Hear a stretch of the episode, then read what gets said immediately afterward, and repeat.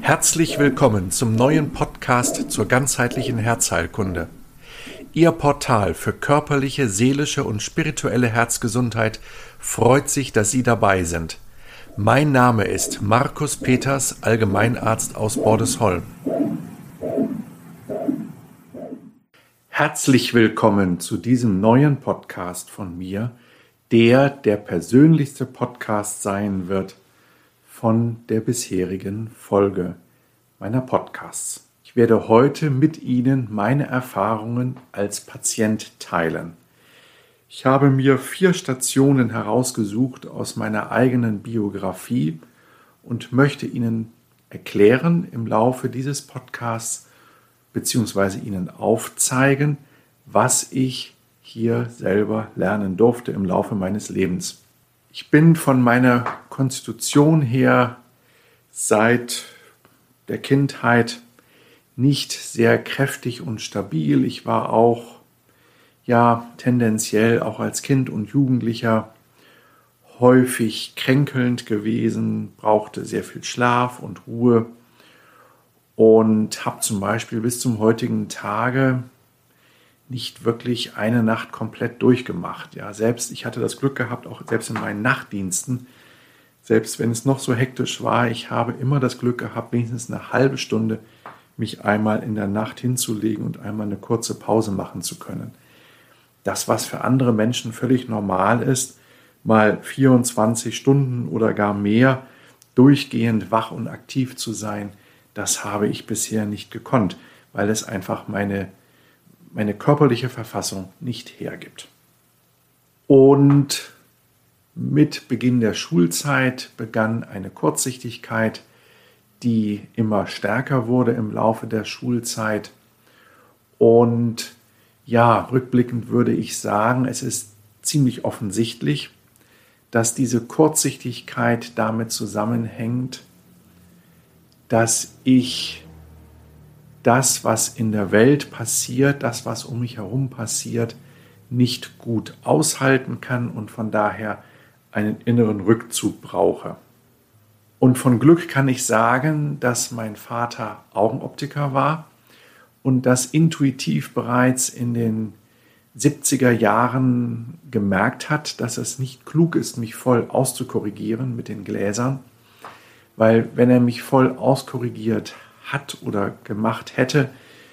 Jedenfalls habe ich die Erfahrung dann auch später gemacht, wenn das gemacht wurde. Nach einem halben Jahr hatte ich wieder ein halbes Dioptrien äh, zu wenig Leistung gab, in Anführungsstrichen, also zu, zu wenig Visus. Es kam, wie es kommen musste.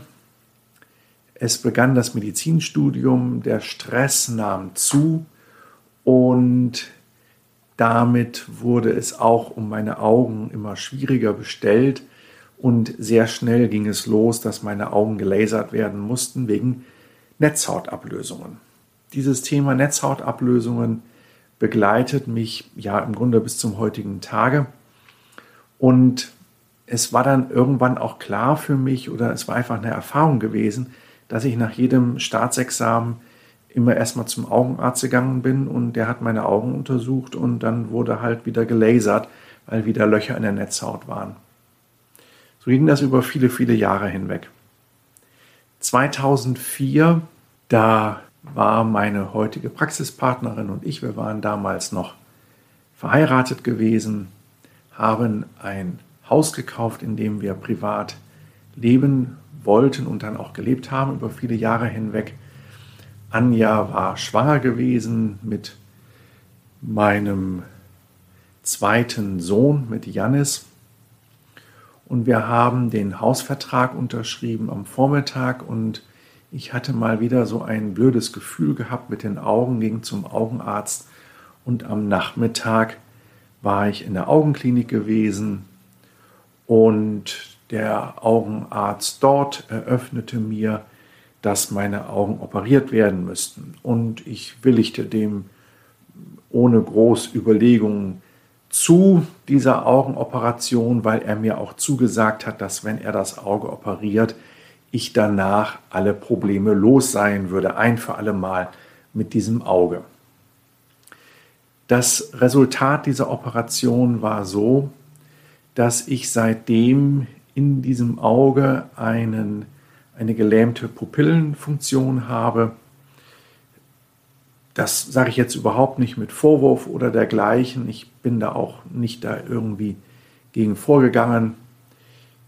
Es ist halt so. Ich habe seitdem eine gelähmte Pupille auf der linken Seite.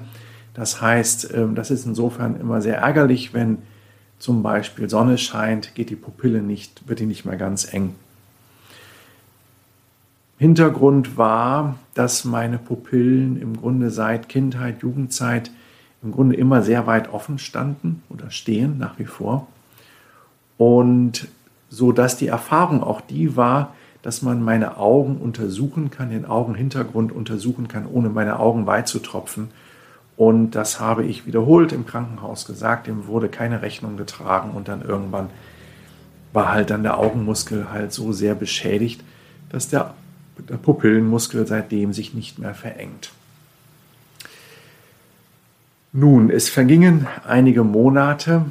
Wir zogen dann um in unser neues Haus, was wir ja eben am Tag vor der Operation erworben haben. Und es war kurz vor Weihnachten, dass wieder mit meinem Auge irgendwas nicht stimmte.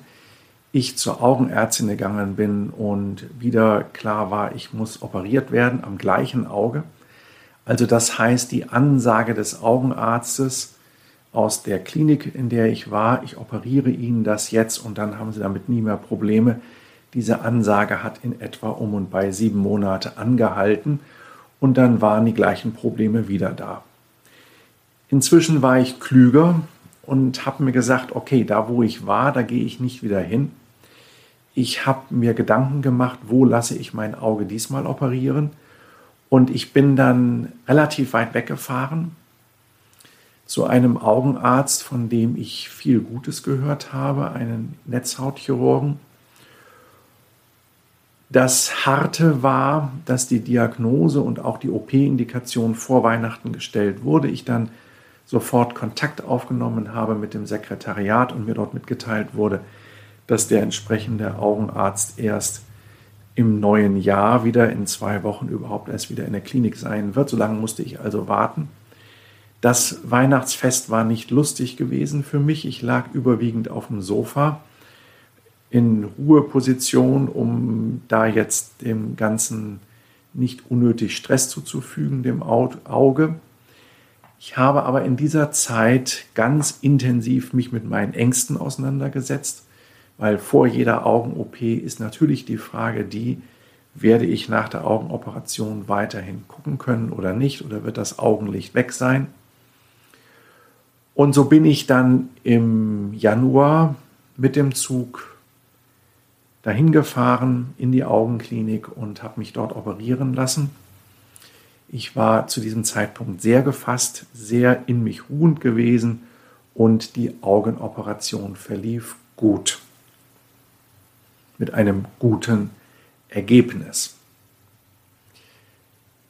Dann hatte ich zum Glück mal mehrere Jahre relativ Ruhe gehabt. Ich möchte Ihnen jetzt von einem Erlebnis erzählen im Jahre 2014. Diesmal war es das andere Auge gewesen, wieder eine Netzhautablösung. Und es war eine insofern sehr vertrackte Situation gewesen, weil mir die Augenärztin in der Klinik bin jetzt in ein anderes Haus gegangen, weil mir die Augenärztin in dieser Klinik wiederum eine Spezialistin zum Thema Netzhautchirurgie mir eröffnet hat, dass sie nicht garantieren kann, dass die Operation gelingt und dass sie auch sagte, wir können das Ganze, ähm, den Prozess der Natur einfach so weiterlaufen lassen. Es kann sein, dass das Ganze gut geht und nichts passiert. Ähm, das Gleiche kann aber auch mit der Operation sein. Es kann sein, dass die Operation gut geht, sie kann aber auch schief gehen. Das heißt, ich hatte zwei Optionen gehabt und wusste von beiden Optionen nicht, welche die Option ist mit dem besten Aussicht auf Erfolg für mein Augenlicht. Und ich sehe sie noch wie heute vor mir sitzen. Ich saß da auf dem Stuhl mit diesen ganzen Untersuchungsgeräten, die ein Augenarzt so hat und sie hat mir diesen Befund so erläutert. Ich hatte wenige ja, Sekunden, vielleicht eine halbe Minute Zeit gehabt, mir das zu überlegen und habe mich kurz mit meinem Herzen verbunden und habe mich gefragt, okay, was ist der richtige Weg? Und ich habe Vertrauen gefasst zu dieser Augenärztin, zu dieser Netzhautchirurgin und habe ihr gesagt, gut, wir gehen das Risiko ein, Sie operieren mich morgen und wir schauen, was bei rauskommen wird. Die Operation verlief gut. Das Augenlicht ist mir erhalten geblieben. Dann hatte ich erstmal relativ Ruhe gehabt für mehrere Jahre. Und 2019 erwischte mich ein ganz anderes Thema. Ich wusste seit meiner Musterung, also vor über 30 Jahren, war mir das klar gewesen, dass ich ein Problem habe mit der Mitralklappe, also einer Klappe am Herzen, und dass da eventuell einmal ein Problem auf mich zukommen könnte. Nun, im Frühjahr 2019 war ich sehr schnell erschöpfbar, ich war sehr kurzatmig gewesen, hatte sehr hohes Schlafbedürfnis gehabt und habe das Ganze als einen Burnout identifiziert oder als solchen fehldiagnostiziert, müsste ich eigentlich auch genauer sagen. Und dann im Laufe des Julis wurde die Situation immer dramatischer. Ich merkte, dass ich massiv Herzrhythmusstörungen bekam. Die Kurzatmigkeit war auch nicht mehr mit Schlafmangel zu erklären gewesen. Und ähm, allmählich konnte ich den Gedanken auch nicht mehr beiseite drücken, dass vielleicht doch was Ernsthaftes mit meinem Herzen nicht in Ordnung sein würde. Und so war es dann auch. Ich bin dann, also ich habe mich erstmal selber, soweit das geht, in der Praxis untersucht, habe ein Belastungs-EKG gemacht mit fürchterlich vielen Herzrhythmusstörungen und ähm, habe dann selber angefangen, Beta-Blocker zu nehmen, weil ich merkte, das ist eine lebensgefährliche Situation, in der ich da bin. Bin dann zu einem Kardiologen nach Hamburg gefahren, dort, wo ich auch Patienten hinschicke, wenn ich selber nicht weiter weiß. Und der hat mich untersucht und er hat bei mir ein Echo gemacht. Ich kann schlecht bei mir selber eine Echokardiographie machen. Bei meinen Patienten mache ich das ja jeden Tag, aber bei mir selber, das wollte ich aus verschiedenen Gründen nicht. Und er machte die erste Einstellung, guckt mich an, ich gucke ihn an und sagte zu ihm, ja, Sie müssen nichts mehr sagen dazu. In dem Moment war mir klar, dass die Situation sehr gefährlich ist, in der ich bin. Ich sah ein weit aus den Fugen geratenes Herz mit einer nur noch sehr geringen Auswurfleistung, also mit einer massiven Herzschwäche. Und es war auch klar, ich muss ratzfatz unters Messer. Und ich habe es geschafft, innerhalb von Sekunden jeglichen Widerstand über Bord zu werfen jeglichen Widerstand aufzugeben und zu sagen, okay, ich muss mich dieser Operation stellen. Und es gibt nur zwei Möglichkeiten. Variante 1 ist, ich überlebe das Ganze nicht. Dann ist es auch in Ordnung. Ich habe ein gutes Leben gehabt. Ich habe intensive Erfahrungen machen können. Variante 2, die, ich überlebe das Ganze. Dann werde ich meine Erfahrungen, die ich gesammelt habe im Bereich der ganzheitlichen Herzheilkunde danach noch intensiver in die Welt hineintragen. Ein Impuls, ja im Übrigen, aus dem dann ja auch heraus dieser Podcast entstanden ist. Dann zur Operation ähm, im Krankenhaus bin ich aufgenommen worden. Ich war seelenruhig. Die Krankenschwestern, die aufnehmende Ärztin waren, glaube ich, etwas erstaunt gewesen, dass ich so tiefenentspannt war und dass ich zum Beispiel auch am Vorabend der OP keine Beruhigungspille haben wollte. Ich, hab, ähm, ich war ganz im Reinen und im Frieden mit mir. Also vier Operationen, von denen ich Ihnen hier erzählen möchte, beileibe nicht alle. Es sind, ähm, glaube, mindestens doppelt oder dreimal so viele Operationen, die ich über mich habe ergehen lassen im Laufe der Jahre. Aber diese vier Operationen, die, von denen wollte ich Ihnen in diesem Podcast erzählen. Und ich möchte jetzt mit Ihnen teilen, was ich selber gelernt habe daran und was mir selber auch nochmal bewusst geworden ist in Vorbereitung zu diesem Podcast. Ich gehe nämlich schon mit diesem Thema, dass ich das in einem Podcast darstellen möchte, seit einem guten halben Jahr schwanger und habe für mich so abgespürt, so wann ist der richtige Zeitpunkt, diesen Podcast einzusprechen und zu veröffentlichen und habe mich jetzt dazu entschlossen, es jetzt hier und heute zu machen. Ja, was ist die Quintessenz? Bei meiner ersten Augenoperation war ich völlig überfordert gewesen. Gerade ein Haus gekauft für viele hunderttausend Euro, junge Familie, eine kleine Tochter, anderthalb Jahre alt, eine schwangere Ehefrau an der Seite, eine Praxis neu aufgebaut, ähm, völlig überfordert. Und ich bin zu dem Augenarzt gegangen in die Klinik mit der inneren Haltung, ähm, ich will es mal so ein bisschen überspitzt auf den Punkt bringen, lieber Papi, puste und sorg dafür, dass das Problem wieder weg ist.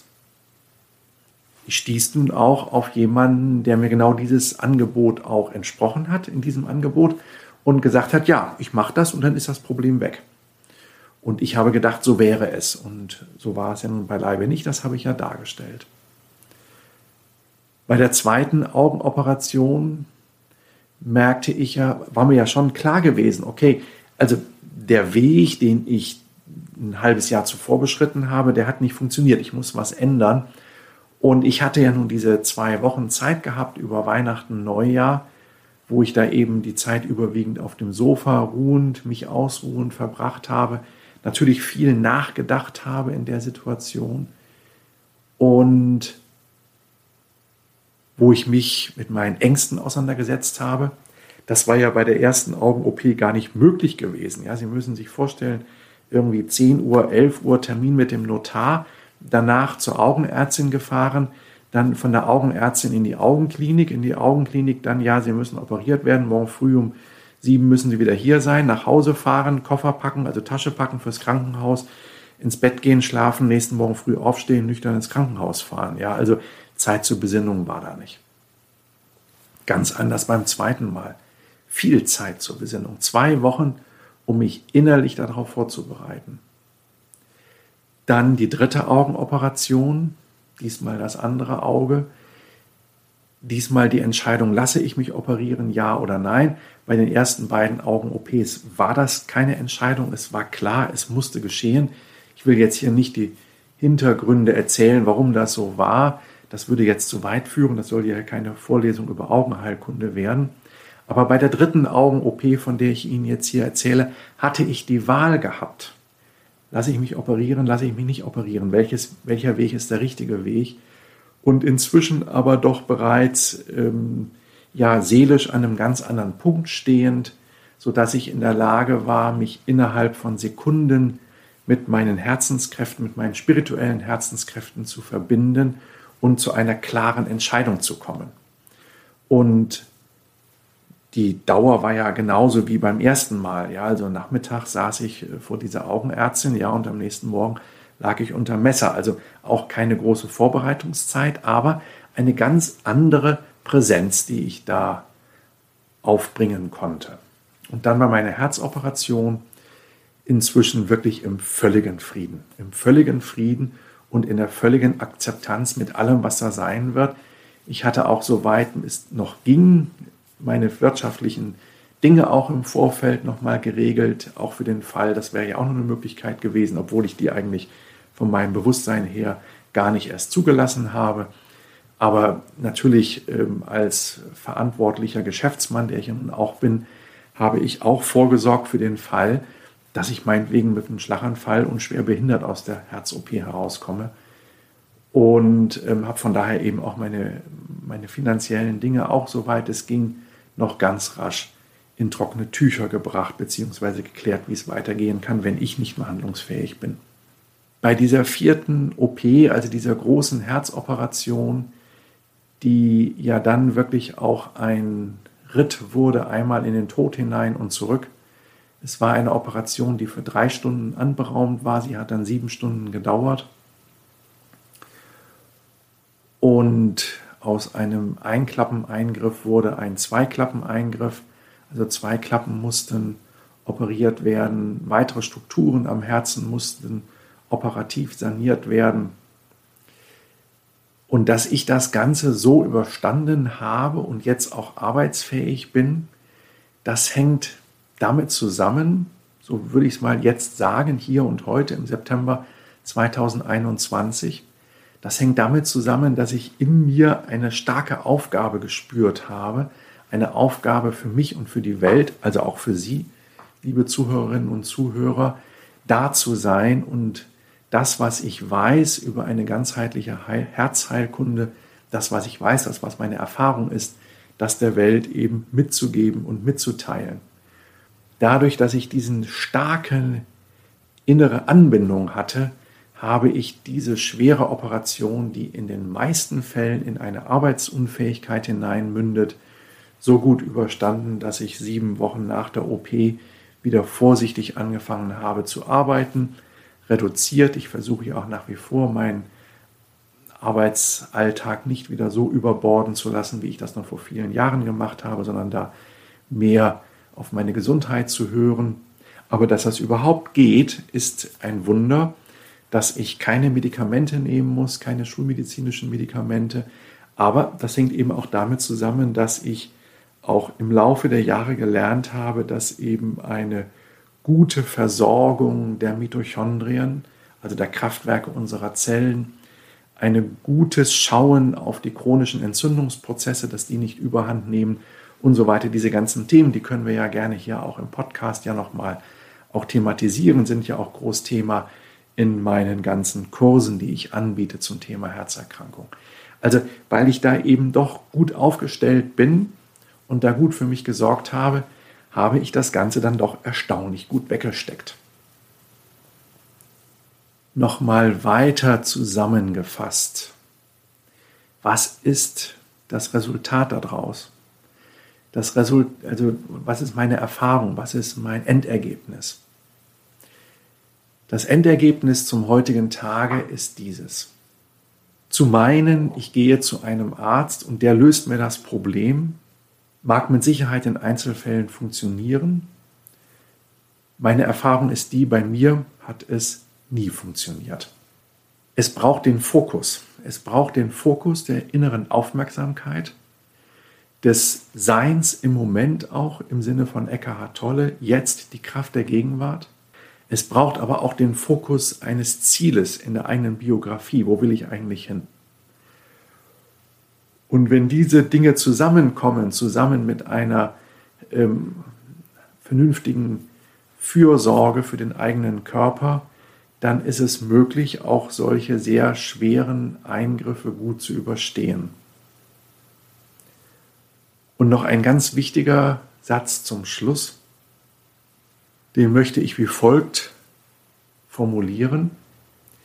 Ich habe verschiedene Erkrankungen ja, und die sind auch lästig und ja, die beeinträchtigen mich auch. Aber ich bin nicht die Erkrankung. Ja, also die Frage von Shakespeare haben oder sein, das ist hier die große Frage, ja. Ja, ich habe gesundheitliche Probleme, aber ich bin nicht ein gesundheitliches Problem.